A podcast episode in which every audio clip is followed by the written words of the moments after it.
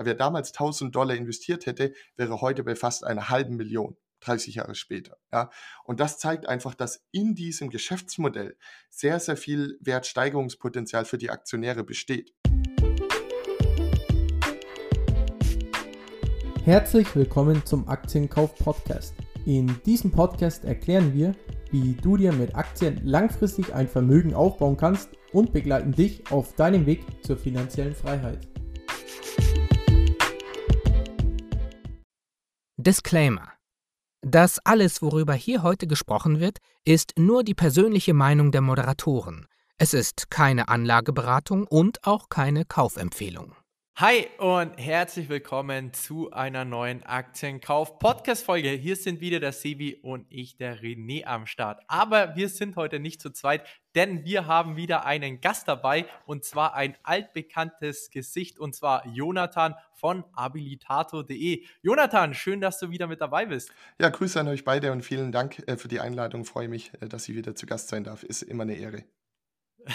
Freut uns natürlich auch, Jonathan, und vor allem auch über die Aktie, über die wir heute sprechen. Die hat es nämlich in sich, denn ähm, alle Dividendenliebhaber werden heute natürlich sehr genau zuhören, denn wir sprechen über eine Aktie, die aktuell eine Dividendenrendite von über 10,5 Prozent aufweist. Und das ist natürlich nicht ganz normal, wenn man in Aktien investiert. Und die Frage ist natürlich für jeden Dividendeninvestor, ey, ähm, lohnt sich es, sich jetzt in die Aktie rein zu, ähm, rein zu investieren? Was ist vor allem diese Woche passiert? Denn die Aktie ist ja wirklich um knapp 8 bis 10 Prozent abgerutscht aufgrund von Meldungen.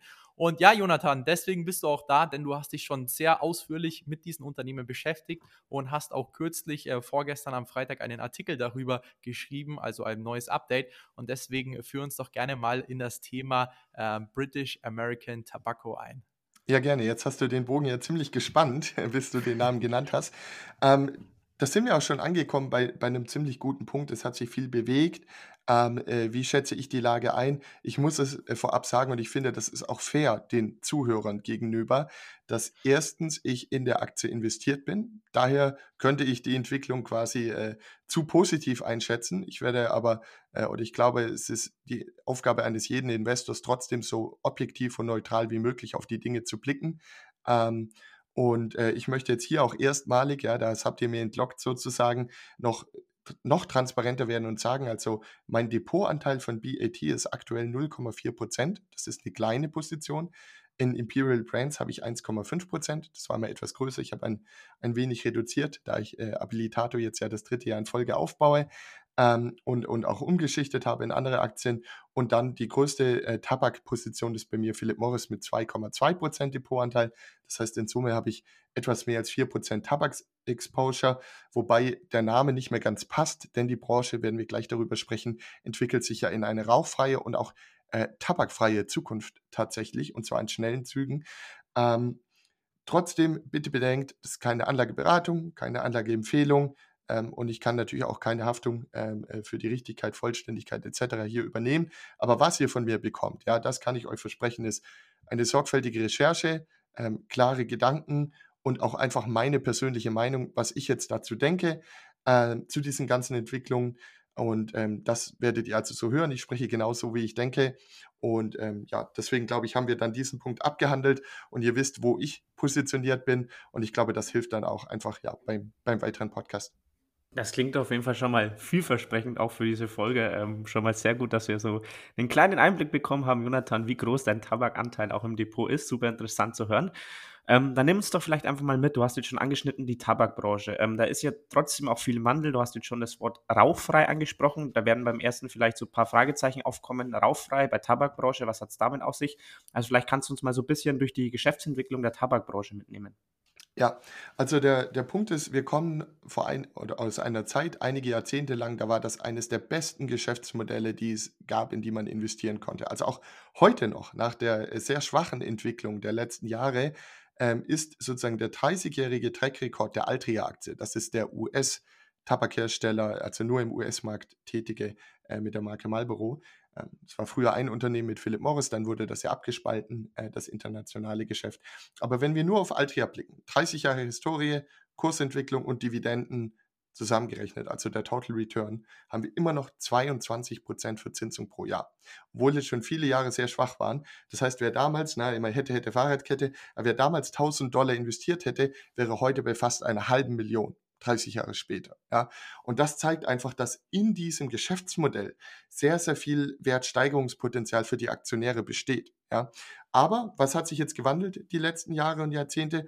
Ganz früher ähm, hatten wir eine Kombination aus steigendem Volumen, steigendem Verkaufsvolumen und steigenden Preisen. Dann ging es über, in einigen Staaten früher, in anderen später, in eine zweite Phase, sinkendes Verkaufsvolumen, weil die Gesundheitsgefahren bewusst werden, weil die Regulierungen strikter werden, aber Preiserhöhungen, die das immer noch überdecken können.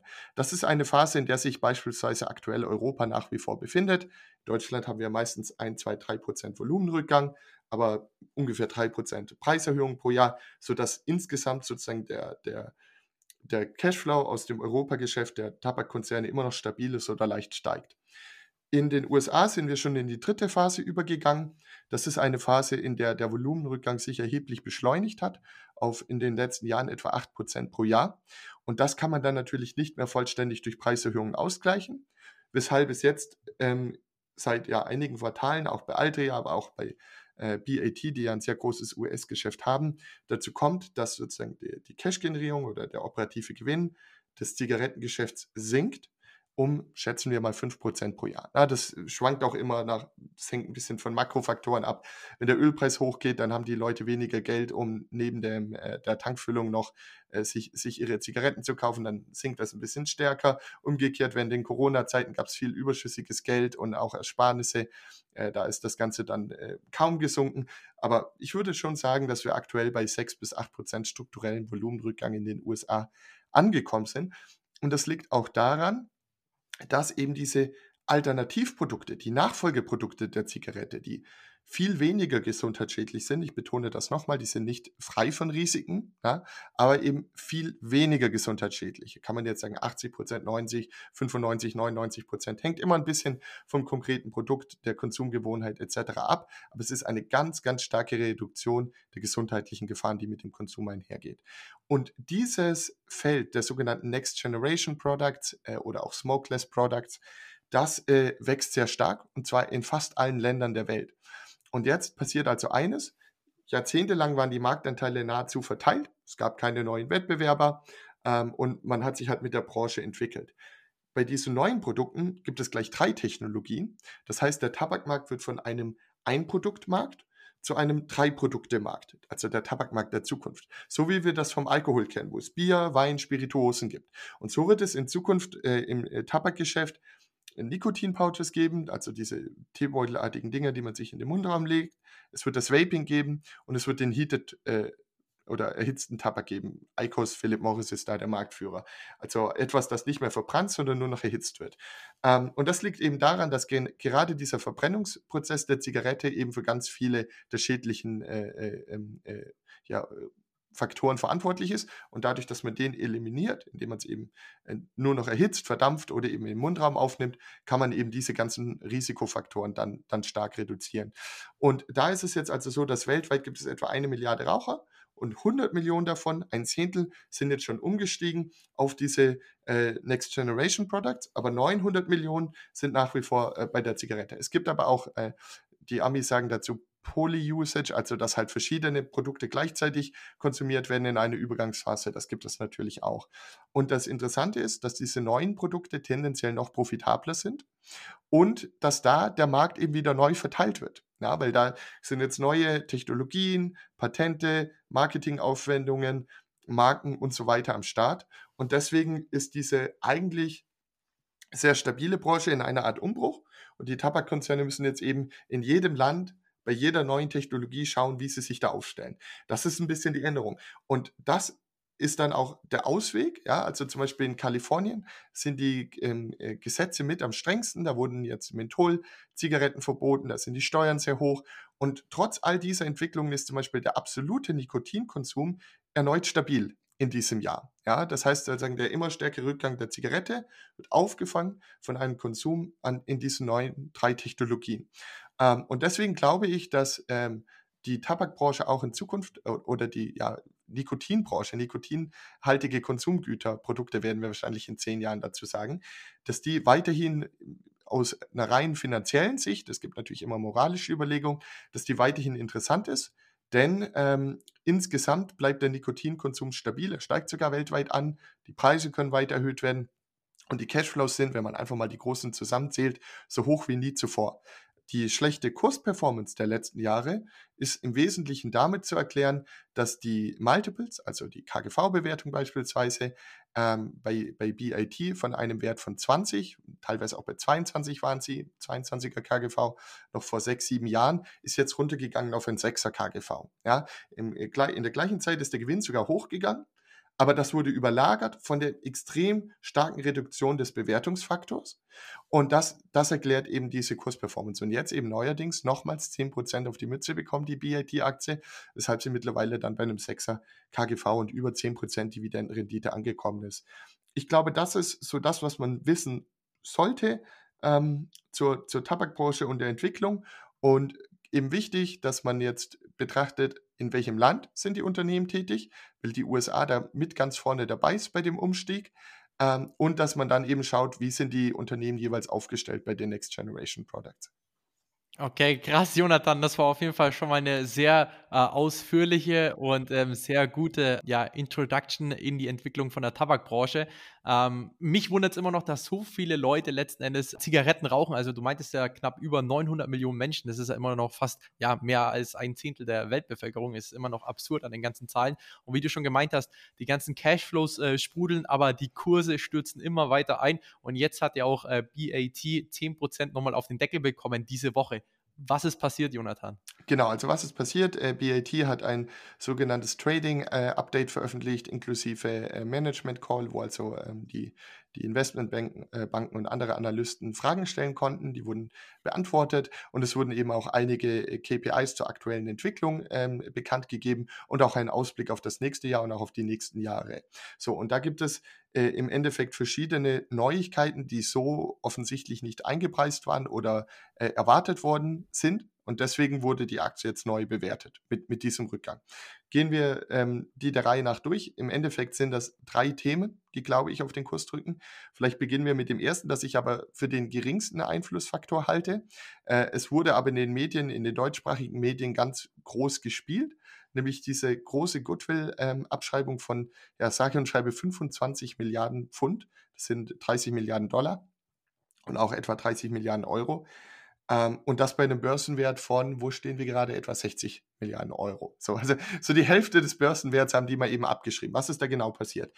Im Jahr 2017 hat BAT sich die restlichen Teile des US-Zigarettengeschäfts, verschiedene Marken äh, äh, gekauft oder akquiriert, übernommen. Und äh, Normalerweise ist es so, wenn ein Unternehmen organisch, also aus eigener Kraft wächst, dann wird das ja irgendwie gegründet, da wird Kapital eingezahlt, dann wird äh, Umsatz und Gewinn erwirtschaftet, ein Teil wird ausgeschüttet, der andere Teil wird einbehalten. Das heißt, auf der Passivseite steigt das Eigenkapital, wenn dann zusätzlich noch Fremdkapital in Anspruch genommen wird, steigt die Passivseite erneut. Und auf der Aktivseite der Bilanz wird damit sozusagen das Unternehmensvermögen finanziert. Also da gibt es dann zum Beispiel Produktionsanlagen im Anlagevermögen oder im Umlaufvermögen einen Vorratsbestand, ja, der, der halt äh, da dann rumliegt und, und verkauft wird über die Monate. Und das ist der normale Gang der Dinge. Jetzt hat aber BAT diese große Übernahme gemacht vor einigen Jahren. Und dabei haben sie eben mehr bezahlt als das, was sozusagen Anlage- und Umlaufvermögen wert sind. Ja. Äh, warum haben sie mehr bezahlt? Weil diese US-Zigarettenmarken, die sie da gekauft haben, extrem Cash generierend sind. Ja. Ähm, die generieren mehrere Milliarden Cash im Jahr bei einem äh, sozusagen materiellen Vermögen äh, von auch nur wenigen Milliarden. So, das heißt, äh, ist ja klar, dass wenn, wenn dein Geschäft 5 Milliarden Cash im Jahr generiert, dass ein Verkäufer dann nicht nur die 5 Milliarden haben möchte, die in der Bilanz stehen, sondern mehr haben möchte. Und deswegen wird der überschüssige Betrag, sozusagen, der diese äh, greifbaren oder materiellen Vermögensgegenstände übersteigt, der wird dann als Goodwill aktiviert. Das heißt, auf der Aktivseite haben wir dann diesen immateriellen Vermögensposten und der spiegelt halt sozusagen die Erwartung wider, dass die Marke viel wert ist, ähm, äh, dass, dass die ja auch Bekanntheit groß ist, da wurde viel im Marketing investiert, dass der Cashflow hoch ist. Das alles ähm, wird da berücksichtigt. Und auf der Passivseite ähm, ist, ist das dann eben äh, äh, genau, also wenn die Akquisition getätigt wird, wird die eben mit Eigen- und Fremdkapital bezahlt und so erhöht sich auch die, die Passivseite. Und jetzt ist eine Sache zu beachten, dieser Goodwill, der muss in der Regel einmal jährlich, bei besonderen Anlässen auch öfter, auf die Werthaltigkeit überprüft werden. Wie macht man das? Da macht man sozusagen die DCF, also Discounted Cashflow auf und dann werden Annahmen getroffen. Also dieses US-Geschäft, was Sie übernommen haben, wo der Goodwill entstanden ist, da werden Annahmen getroffen, wie entwickelt sich die Verkaufsmenge, wie entwickeln sich die Verkaufspreise, wie entwickelt sich der Cashflow dieser Einheit. Und dann wird das abgezinst. Und solange sozusagen der zukünftige Wert der Cashflows höher ist, als das, was abgezinst wird, bleibt diese Goodwill in der Bilanz stehen. Haken dran. Jetzt ist aber, ich habe das ja schon gesagt, in den USA das Volumenrückgang, der Volumenrückgang hat sich stark beschleunigt, die Zinsen sind erheblich gestiegen und das führt eben dazu, dass bei der jetzigen Prüfung das Unternehmen zum Schluss gekommen ist, wir können diesen Goodwill, der da in der Bilanz steht, nicht mehr verdienen mit den Zigaretten, wenn man den abzinst. Also müssen wir den Wert berichtigen. Das heißt, auf der Aktivseite wurde jetzt der Goodwill um die 25 Milliarden Pfund äh, äh, reduziert. Die Bilanz wird kürzer. Auf der Passivseite geht das gegen das Eigenkapital. Das heißt, das Eigenkapital wurde um den Betrag reduziert. Es ist dabei ganz wichtig für das Verständnis, es ist kein Cash abgeflossen durch diesen Betrag. Also der Firma fehlen jetzt keine 25 Milliarden. Das ist ein buchhalterischer Effekt. Es hat sich an der Nettoverschuldung nichts geändert, es hat sich am Cashflow nichts geändert und kleiner Teaser, auch an den Dividenden wird sich nichts ändern. Ja, also das ist sozusagen, wie man das erklären kann. Mich überrascht aber, dass das so eine große Überraschung ist, weil dieser Volumenrückgang, der wurde über die letzten Jahre immer stärker.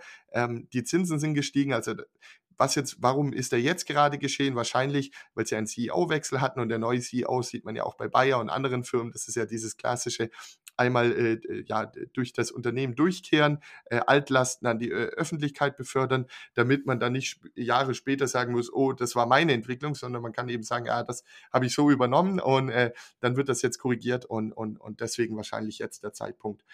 Ähm, äh, aber wirklich überraschend ist das aus meiner Sicht nicht und es hat auch keine Auswirkungen auf diese Dividendenausschüttungen etc. Ich glaube, es gibt zwei andere Themen, die bedeut oder ja relevanter sind. Ähm, und zwar muss man bei BAT wissen, 50 Prozent des Gewinns, also das ist immer rundungsbedingt jetzt, weil im Podcast kann man sich Nachkommastellen ähnlich, eh nicht merken, werden im US-Markt erwirtschaftet, 40 Prozent in anderen internationalen Märkten, also in Europa, aber auch in Schwellen- und Entwicklungsländern und 10 Prozent etwa im indischen Markt. Da haben sie aber eine Beteiligung. So, also 50, 40, 10. Und dieser US-Markt, das hatte ich ja schon erklärt, der ist jetzt in die nächste Phase des Volumenrückgangs übergegangen auf bis zu minus 8 Prozent pro Jahr. Und das macht natürlich das Geschäft sehr schwierig. Es kommt noch dazu, dass sie in ihren Premium-Marken, das ist ein Problem, mit dem Altria auch zu kämpfen hat, die Preise, weil der Volumenrückgang immer stärker wurde, haben sie die auch entsprechend schneller erhöht. Und jetzt sind sie an einem Punkt angekommen, wo die Premium-Marken äh, einfach Marktanteile verlieren, weil die Konsumenten sagen, ich kriege auch eine günstiger gepreiste Marke mit einer, auch einer guten Qualität, das spare ich eine Menge Geld. Und deswegen ist das eine Problem der Volumenrückgang, aber der andere, dass die Konsumenten von den hochprofitablen Marken in weniger profitable Marken nach unten äh, äh, durch, durchklettern, ja, also in der Preiskategorie nach unten klettern. Ähm, und das, das sind also schon Probleme, mit denen BAT zu kämpfen hat. Es kommen jetzt noch, noch zwei Faktoren dazu. Das erste ist schon bekannt, und zwar in den USA gibt es einen riesigen illegalen Vaping-Markt, der nicht, äh, also von nicht zugelassenen, nicht regulierten Produkten, die oftmals auch sehr preiswert sind, ähm, und der ist schon angeblich äh, 6 Billionen Dollar groß. Ja? Also da verliert praktisch der, der Nikotinkonsument, wechselt auch von der Zigarette in diese illegalen Produkte, was für BAT natürlich sehr schädlich ist, weil sie sind immer im regulierten Markt tätig. Ja, sie haben auch äh, Vaping-Produkte, die offiziell zugelassen sind, die im regulierten Markt sind, aber sie können natürlich schwer zum Beispiel darf BAT dort keine mentholhaltigen äh, Vaping-Produkte verkaufen. Das ist aber sehr beliebt. Äh, und die illegal aktiven äh, Betreiber, die machen das. Ja, und das macht es halt für BAT dann sehr herausfordernd. Deswegen, ich glaube, der US-Markt ist herausfordernd. Es gab jetzt auch das Update. Nächstes Jahr erwarten Sie, dass die Ertragskraft im US-Geschäft wieder sinken wird ähm, um einige Prozent. Das wird aber aufgefangen werden von den anderen Regionen, sodass insgesamt der, der, die, die Prognose jetzt des Managements ist, dass sie im niedrigen einstelligen Prozentbereich Umsatz und Gewinn auf Gesamtkonzernebene steigern werden die nächsten Jahre. Und ab 2026 wollen sie dann sogar wieder um bis zu 5% pro Jahr Umsatz und Gewinn steigern auf Konzernebene. Und diese Schwäche ergibt sich eben aus diesen US-Entwicklungen. Ähm, also wir hatten jetzt Goodwill, wir hatten Entwicklungen im US-Markt. Jetzt noch das dritte Thema, das sind diese Next Generation Products. Bisschen habe ich das schon angeteasert, gerade mit dem, mit dem auch wieder dem US-Problem, weil man muss wissen, der US- äh, Nikotinmarkt ist extrem profitabel. Dort verdienen die Unternehmen zusammen, also nicht nur BAT, sondern auch Altria und Imperial Brands, zusammen über 20 Milliarden Dollar pro Jahr, jedes Jahr. Also da, da ist einfach ganz, ganz, ganz viel Cash zu erwirtschaften. Und was, jetzt, was sind jetzt die Probleme von BAT? Also, sie sind in Europa der Marktführer bei den Nikotin-Pouches, diesen äh, Teebeutelartigen Dingern, die man in den Mund legt. Da haben sie zwei Drittel Marktanteil. In den USA sind sie aber noch nicht zugelassen mit ihrer, ähm, mit ihrer Plattform, die sie da entwickelt haben in Europa, vor allen Dingen in Schweden. Das sind sehr gute Produkte, aber da warten sie noch auf die Zulassung.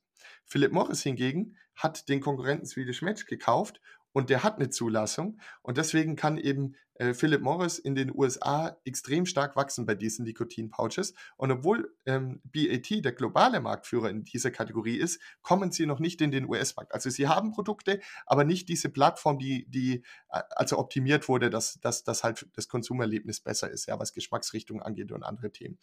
Äh, das heißt, da warten sie auf die Zulassung so und so lange müssen sie zuschauen, wie dieser Profit Pool verschlossen ist. Dann die zweite Geschichte habe ich ja schon erzählt mit dem Vaping. Da sind sie in den USA, haben sie 46 Prozent Marktanteil bei dem offiziellen Teil. Aber der offizielle Teil sind 4 Milliarden und der inoffizielle sind 6 Milliarden. Und deswegen hoffen sie praktisch auch da wieder, Regulierung, gerade als Problem, darauf, dass endlich die Regulierungsbehörde klare Regeln schafft, sagt, was ist erlaubt, was ist nicht erlaubt und das gesamte illegale Geschäft einstampft. Wie kann man das machen? Man muss halt in die Geschäfte gehen äh, und dann zu, äh, Strafen verhängen, wenn da jemand etwas Illegales verkauft. Und da gibt es ja verschiedene Möglichkeiten, das wird nicht leicht, aber eigentlich ist das im Interesse äh, der US-Regulierungsbehörde da auch ein klare Regeln aufzuzeigen. Ja. Das, das wäre sozusagen da. Das heißt, da müssen Sie warten. Sie wachsen dort gut. Sie haben dort fast die Hälfte des legalen Marktanteils, aber Sie müssen warten, dass das Wettbewerbsumfeld fair wird. Also auch da haben Sie Probleme. So, und dann kommt jetzt noch die dritte Kategorie. Das ist der erhitzte Tabak. Da ist wiederum Philip Morris davon geeilt äh, mit ihrer ICOS-Plattform und die wird Philip Morris ab 2024, dann kriegen sie jetzt auch die Zulassung, auch in den USA einführen. Das heißt, das wird dann ein neuer Gegenwind. Ähm, äh, die sind ja weltweit in äh, zum Beispiel Japan, haben die schon 40 Prozent Marktanteil. Da wird die Zigarette bald das kleinere Produkt sein ähm, äh, mit dieser Technologie. Und in den USA geht es da erst los. Ähm, BAT hat da auch ein Produkt, das heißt Clow, aber das ist technologisch nicht so stark. Ähm, und deswegen sozusagen an diesem weltweiten erhitzten Tabakmarkt hat Philip Morris 75 Prozent, BAT ist die Nummer zwei mit etwa 20 Prozent Marktanteil, aber eben doch sehr abgeschlagen. Und da muss BAT jetzt nochmal einige Jahre viel Geld investieren, dass diese Tabakerhitzer besser werden vom Produkt her, aber auch in das Marketing, auch in Preisreduktionen, damit sie da eben auch in immer mehr Märkten ihren Marktanteil halten und etwas ausbauen können. Das wäre schon meine Erwartung, dass das gelingt, aber auch das wird dauern. Und auch in diesem Markt, das sind sie weltweit aktiv mit Klau, aber in den USA warten sie auch auf die Zulassung. Und Philip Morris hat sie halt bei den Nikotin-Pouches, aber auch ähm, bei dem Heated Tobacco. Der, die sozusagen, wo, wo scheint äh, BAT, wo strahlen sie? Einmal in dem Vaping-Geschäft, da sind sie der Marktführer, das Philip Morris quasi gar nicht vertreten. Und zum anderen eben bei den Nikotin-Pouches außerhalb der USA. Und beim äh, Hite Tobacco haben sie eben diese 20 Prozent außerhalb der USA. Da müssen sie noch etwas investieren, aber ich denke, dass BAT schon auch die Nummer zwei bleiben wird. In Summe wächst dieses ganze ähm, Next Generation Products Geschäft, wenn man jetzt alle Länder, alle Technologien zusammenträgt, irgendwas um die 25 Prozent pro Jahr und ist schon bei über drei Milliarden Pfund Jahresumsatz angekommen. Also die, die stehen nicht bei null, die sind die klare Nummer zwei, aber Philip Morris ist halt in verschiedenen Ländern und Kategorien davon geeilt. Und die Neuigkeit ist halt hier einfach, dass in den USA dieses illegale Vaping-Problem besteht und dass sie weiter auf die Zulassung warten für Heated Tobacco und für Nikotin-Pouches. Gleichzeitig aber ihr Zigarettengeschäft in diesem Rückgang ist und sie jetzt einfach in einer bisschen einer blöden Lage sind. Ja, das sind sozusagen die drei Neuigkeiten, die diesen zehnprozentigen Kursrückgang verursacht haben.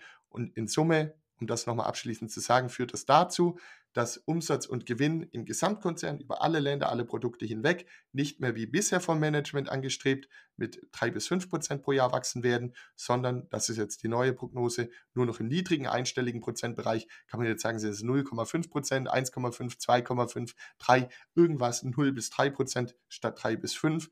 Aber alles zusammengenommen will BAT weiter Umsatz und Gewinn steigern, nur eben mit einer langsameren Rate wegen diesen angesprochenen Themen. Okay, mega spannend. Bevor wir jetzt gleich auf die Dividenden und Cashflows äh, zu sprechen zu kommen, habe ich noch eine Frage, Jonathan.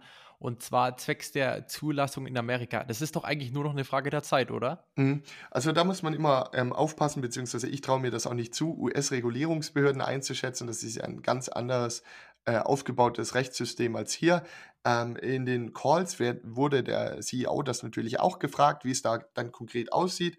Und er sagt halt, dass, ähm, oder die Vermutung von BAT ist, dass sie priorisiert behandelt werden, gerade bei dem Vaping, aber dass zum Beispiel eine der, der Leitlinien, der Leitplanken sein wird beim Vaping, dass äh, ein Schutz vorhanden sein muss, dass das nur erwachsene Konsumenten ähm, äh, dann konsumieren, was ich einen sehr guten Gedanken finde, aus einer gesundheitlichen Perspektive.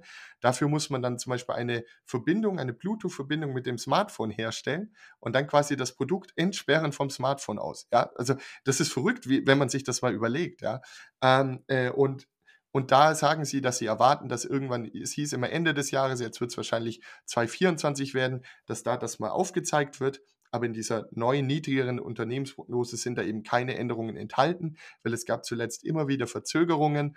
Und sie sind also in den Startlöchern, sie haben ein sehr gutes Nikotin-Pouch-Produkt, sie haben ein gutes nicht das sehr gute, aber ein gutes Heated Tobacco Produkt. Und beim Vaping könnten sie richtig Gas geben, weil von den 4 Milliarden offiziellen Markt haben sie fast die Hälfte, der wächst. Und wenn diese 6 Milliarden illegale Markt in die legale Ebene überführt werden, dürfte auch ein erheblicher Anteil ihnen zufließen. Aber man kann nicht prognostizieren, wann das soweit ist. Das kann noch ein Jahr dauern, das kann noch zwei Jahre dauern, das kann nur noch einen Monat dauern.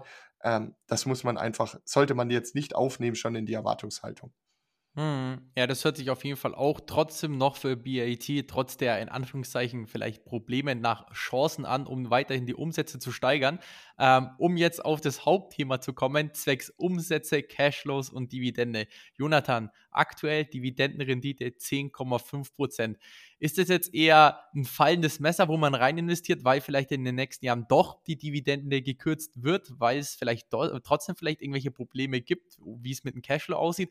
Oder ähm, wie ist so der Eindruck bei dir? Wird es die Dividendenrendite von 10,5 Prozent auch in den nächsten Jahren geben? Und wie du schon angeteasert hast, warum wird die Dividende wahrscheinlich auch noch weiterhin gesteigert? Ja, also die, eine Dividendenrendite in dieser Höhe, da, da müssen erstmal alle äh, Warnglocken angehen, weil sie ist einfach ein Signal dafür, dass es sehr viele sehr skeptisch eingestellte Marktteilnehmer gibt, die, die eben nicht davon ausgehen, dass das nachhaltig ist. Die Unternehmens- äh, oder was der CEO von BAT sagt, ist ganz klar, wir äh, sehen uns verpflichtet, die Dividende weiter zu zahlen, weiter zu steigern im Einklang mit dem Gewinnwachstum. Das wird nur noch im niedrigen einstelligen Prozentbereich sein. Ähm, die Ausschüttungsquote liegt bei ziemlich genau zwei Dritteln immer oder 65 Prozent, sowas in dem Bereich. Das heißt, die Dividende wird absolut verdient. Die Erwartung an die Cash-Generierung, also an den Free Cashflow, liegt bei 9 Milliarden im Jahr. Die Dividende kostet 5,5 oder 6 Milliarden im Jahr. Das heißt, man kann nicht sagen, äh, irgendwie so die Dividende wird aus der Substanz bezahlt oder äh, die Dividende kann sich das Unternehmen nicht leisten. Selbst nach Dividendenzahlung bleiben etwa 3 Milliarden ähm, Cash übrig pro Jahr und die werden aufgewendet, um äh, die Verschuldung zurückzuführen. Die ist noch erhöht, weil sie eben 2017 sich dieses US-Zigarettengeschäft voll gekauft haben. Seitdem wird das zurückgeführt. Da waren sie anfangs bei dem vierfachen EBITDA an Verschuldung. Also es, ist, es hat sich ja sozusagen eingebürgert oder ist ganz sinnvoll, immer absolute Höhe der Verschuldung verglichen mit der, mit der Ertragskraft ähm, äh, oder das ins Verhältnis zu setzen. So macht man das ja auch beim Dispo-Kredit. Die Bank sagt auch, okay, du verdienst 2000 Euro netto, kriegst du 6000 Dispo, also drei Monate. Wenn jemand 4000 netto verdient, könnte er 12.000 Dispo-Kredit haben. Bei der Immobilienfinanzierung ist es ähnlich. Es wird immer Verschuldung im Verhältnis zum Einkommen gesehen. Und so ist das auch bei Unternehmen. Ähm, und da schaut man eben auf äh, Net Debt Debt zu EBITDA. Es war dann 2017 beim Vierfachen. Es wurde jedes Jahr getilgt äh, und deswegen sind wir aktuell zum Jahresende, das hat der CEO jetzt auch nochmal gesagt, beim 2,7-fachen. Wo möchte das Unternehmen hin? Es möchte auf das 2,5-fache EBITDA hin. Also wir haben jetzt schon den Großteil der Entschuldung hinter uns. Ähm, und das heißt, wir können jetzt noch, das ist jetzt auch ein bisschen hängt davon ab, wie entwickelt sich der Gewinn, verschiedene Währungskurse. Ähm, aber wir können davon ausgehen, dass es noch etwa zwei, vielleicht auch drei Jahre dauert bis dann dieser Verschuldungskorridor unterschritten, erreicht oder unterschritten wird. Und dann wird sich ab dem Zeitpunkt natürlich die Frage stellen, was passiert mit den übrigen drei Milliarden, die derzeit zur Rückführung ähm, äh, einbehalten werden. Äh, werden. Wird dann das Verschuldungsziel nochmal nach unten angepasst aufs 2,0-fache. Äh, wäre wahrscheinlich einigen Investoren ganz recht. Ähm, die offizielle Unternehmensmeinung ist aber eher, dann mit Aktienrückkäufen zu starten, und zwar jedes Jahr. Es ist eine Situation, die ein bisschen mit der von Imperial Brands zu vergleichen ist.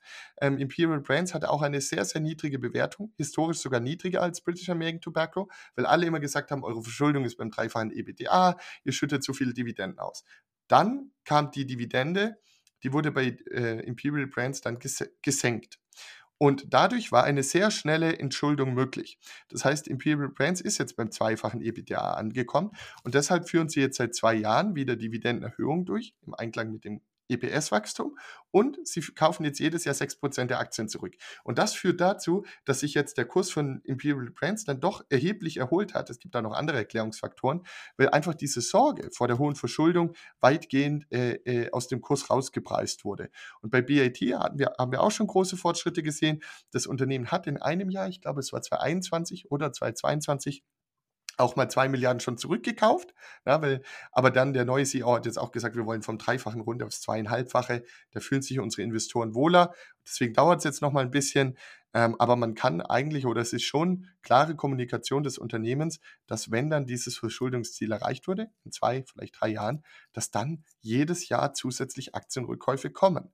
Ähm, also äh, da gibt es schon, aus meiner Sicht ist diese hohe Dividendenrendite hier eher mit anderen Faktoren zu erklären, wie das, das halt ähm, natürlich das auch psychologisch jetzt belastet, diese Goodwill-Abschreibung.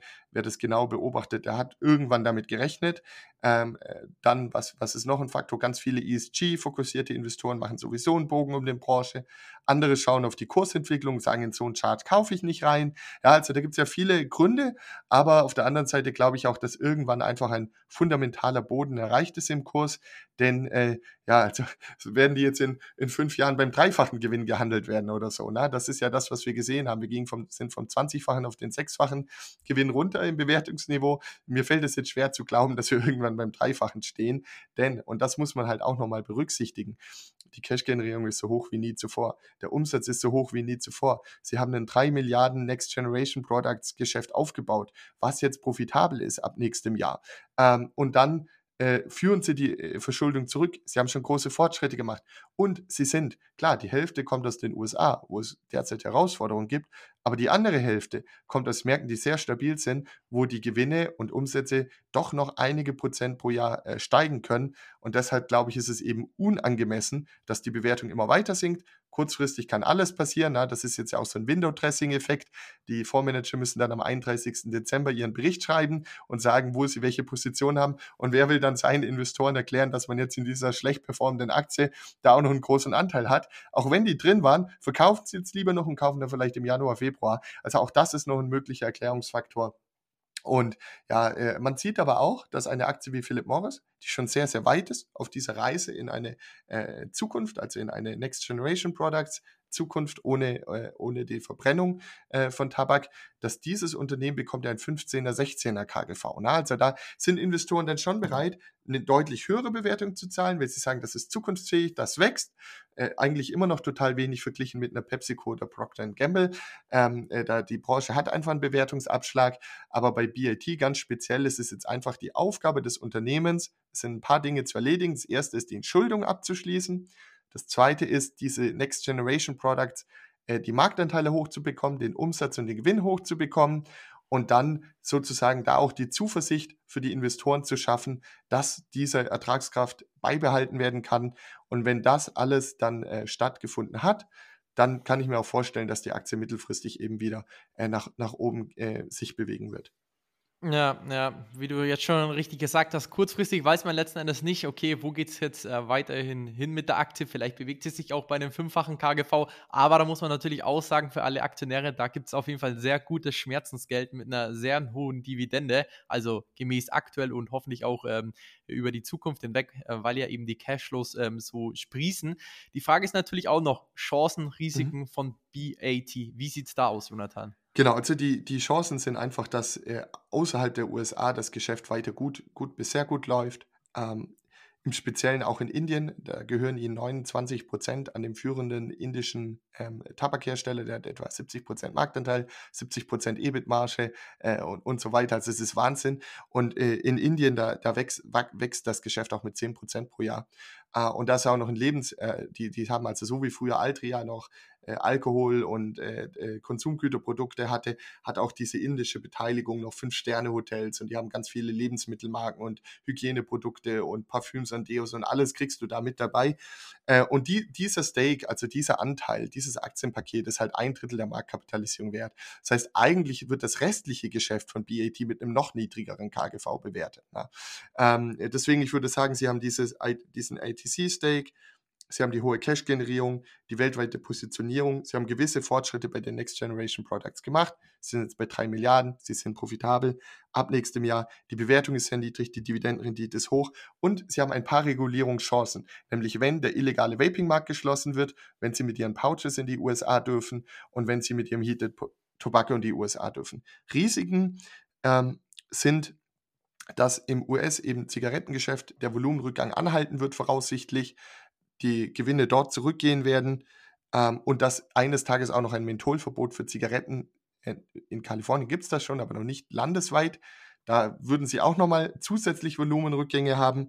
Ähm, dann die immer noch erhöhte Verschuldung, die aber schon zurückgeführt wurde und auch weiter zurückgeführt werden kann bei der aktuellen Dividende. Ähm, Philip Morris wird eintreten in den US-Markt mit ihrem starken Heated Tobacco Produkt. Auch das wieder Volumendruck bei den Zigaretten. Ähm, und ähm, genau, ansonsten noch ein Risiko, einfach dieses Sentiment, ja, dass jetzt alle, keiner traut sich mehr so richtig ran bei der Kursentwicklung, bei dem ähm, Chartbild, bei den Nachrichten, bei der Goodwill-Abschreibung. Aber ich glaube, es ist eben wichtig, dafür haben wir jetzt ja auch den Podcast gemacht, die Dinge ja möglichst neutral zu sehen, einfach auch zu verstehen, was da dahinter steckt. Also da fehlen jetzt keine 25 Milliarden in der Kasse oder so. Ne? Das, das, das muss man, glaube ich, einfach wissen.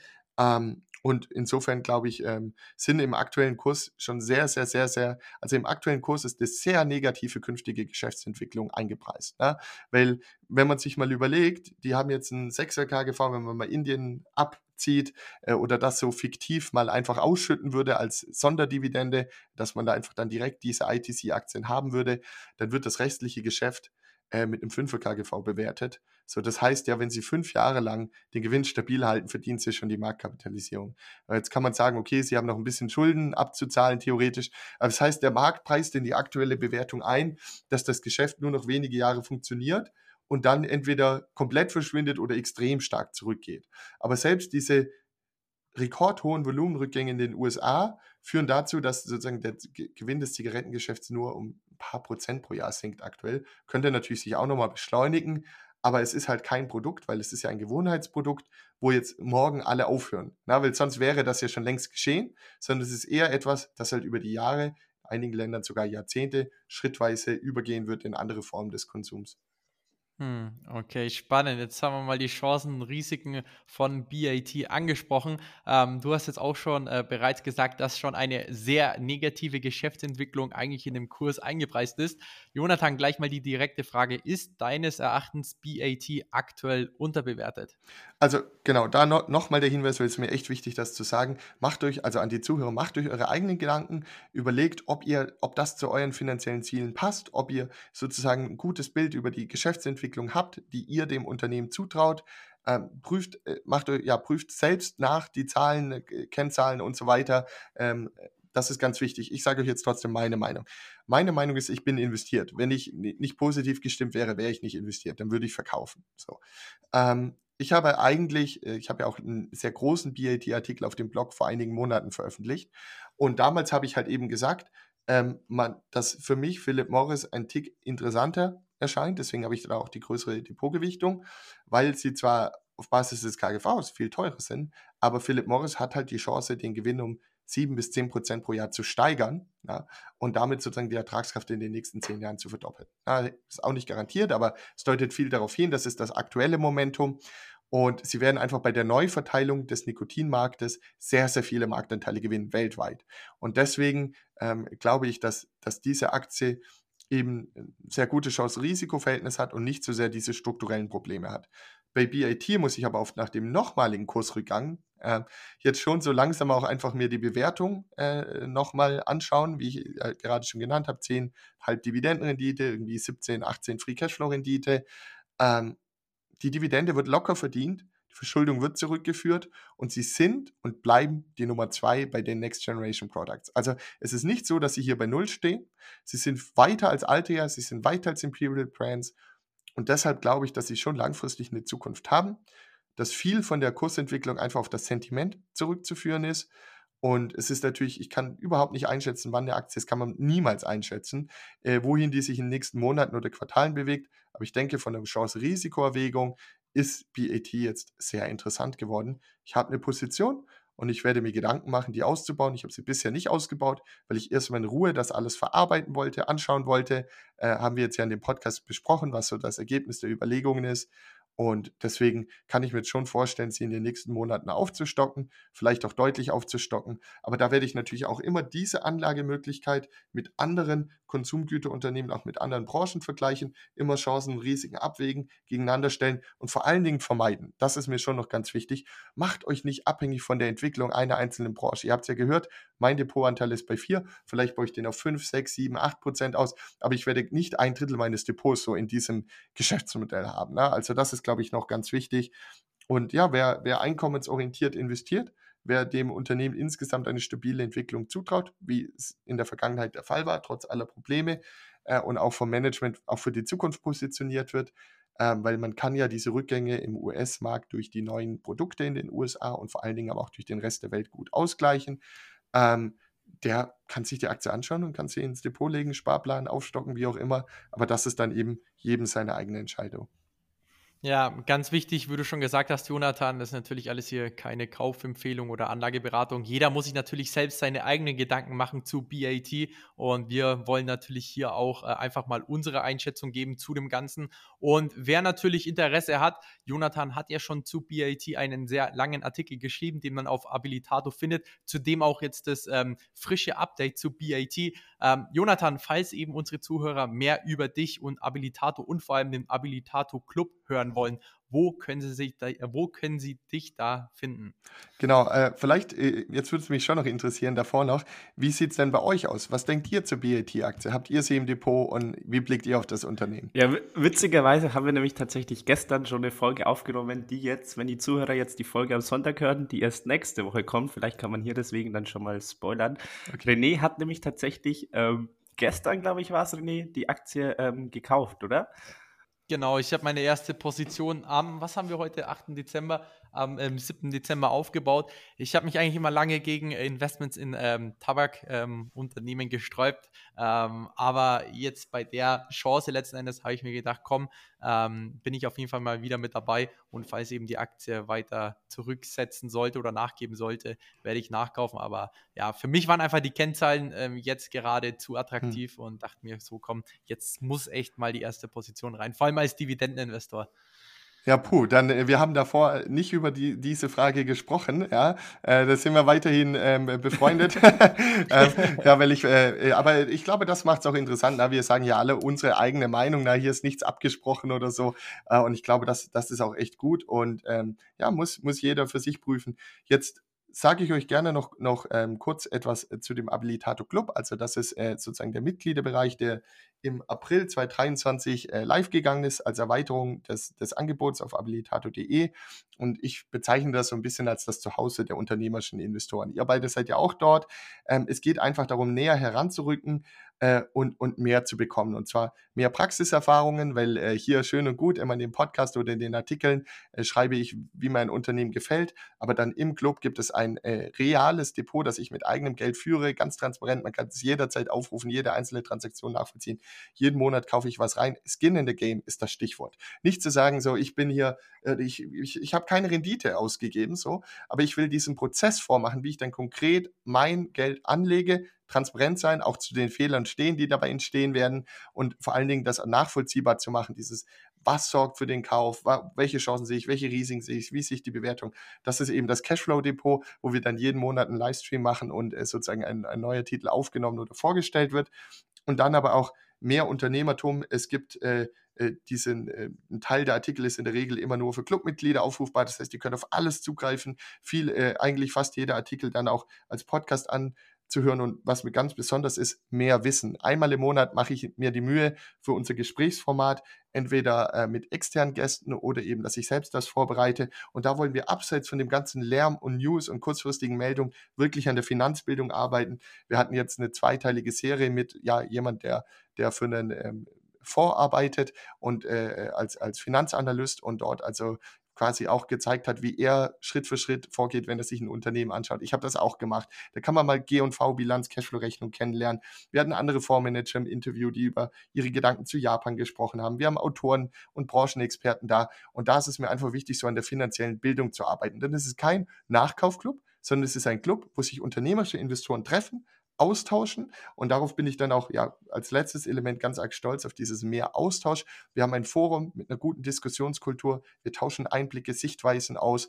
Und vor allen Dingen will ich eben auch, dass die Community zusammenwächst. Ich äh, plane jedes Jahr zwei, drei, vier Vor-Ort-Events, äh, wo man sich dann trifft, unterhält, äh, manchmal sogar zu einem Unternehmen hinfahren darf. Und jetzt wird es kürz, äh, in Kürze auch noch für alle Clubmitglieder so einen Special geben, dass ich denen jetzt ein T-Shirt und einen Pullover äh, oder ein Pullover zuschicke.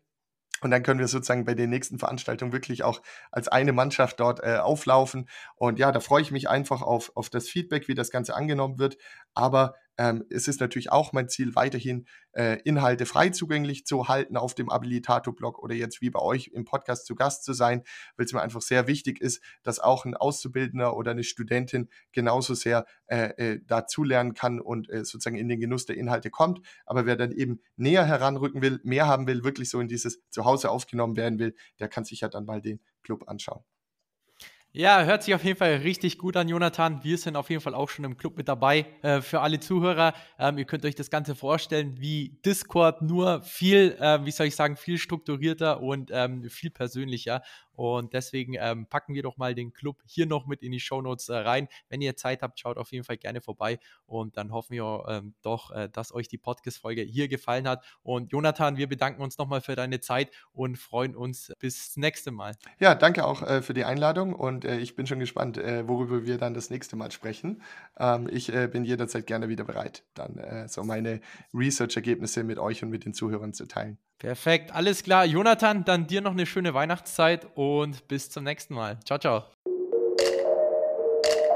Falls dir die Folge gefallen hat, lass doch gerne eine 5-Sterne-Bewertung auf iTunes da oder teile die Folge mit deinen Freunden. In diesem Sinne, habt einen guten Start in die Woche und wir hören uns nächsten Sonntag wieder.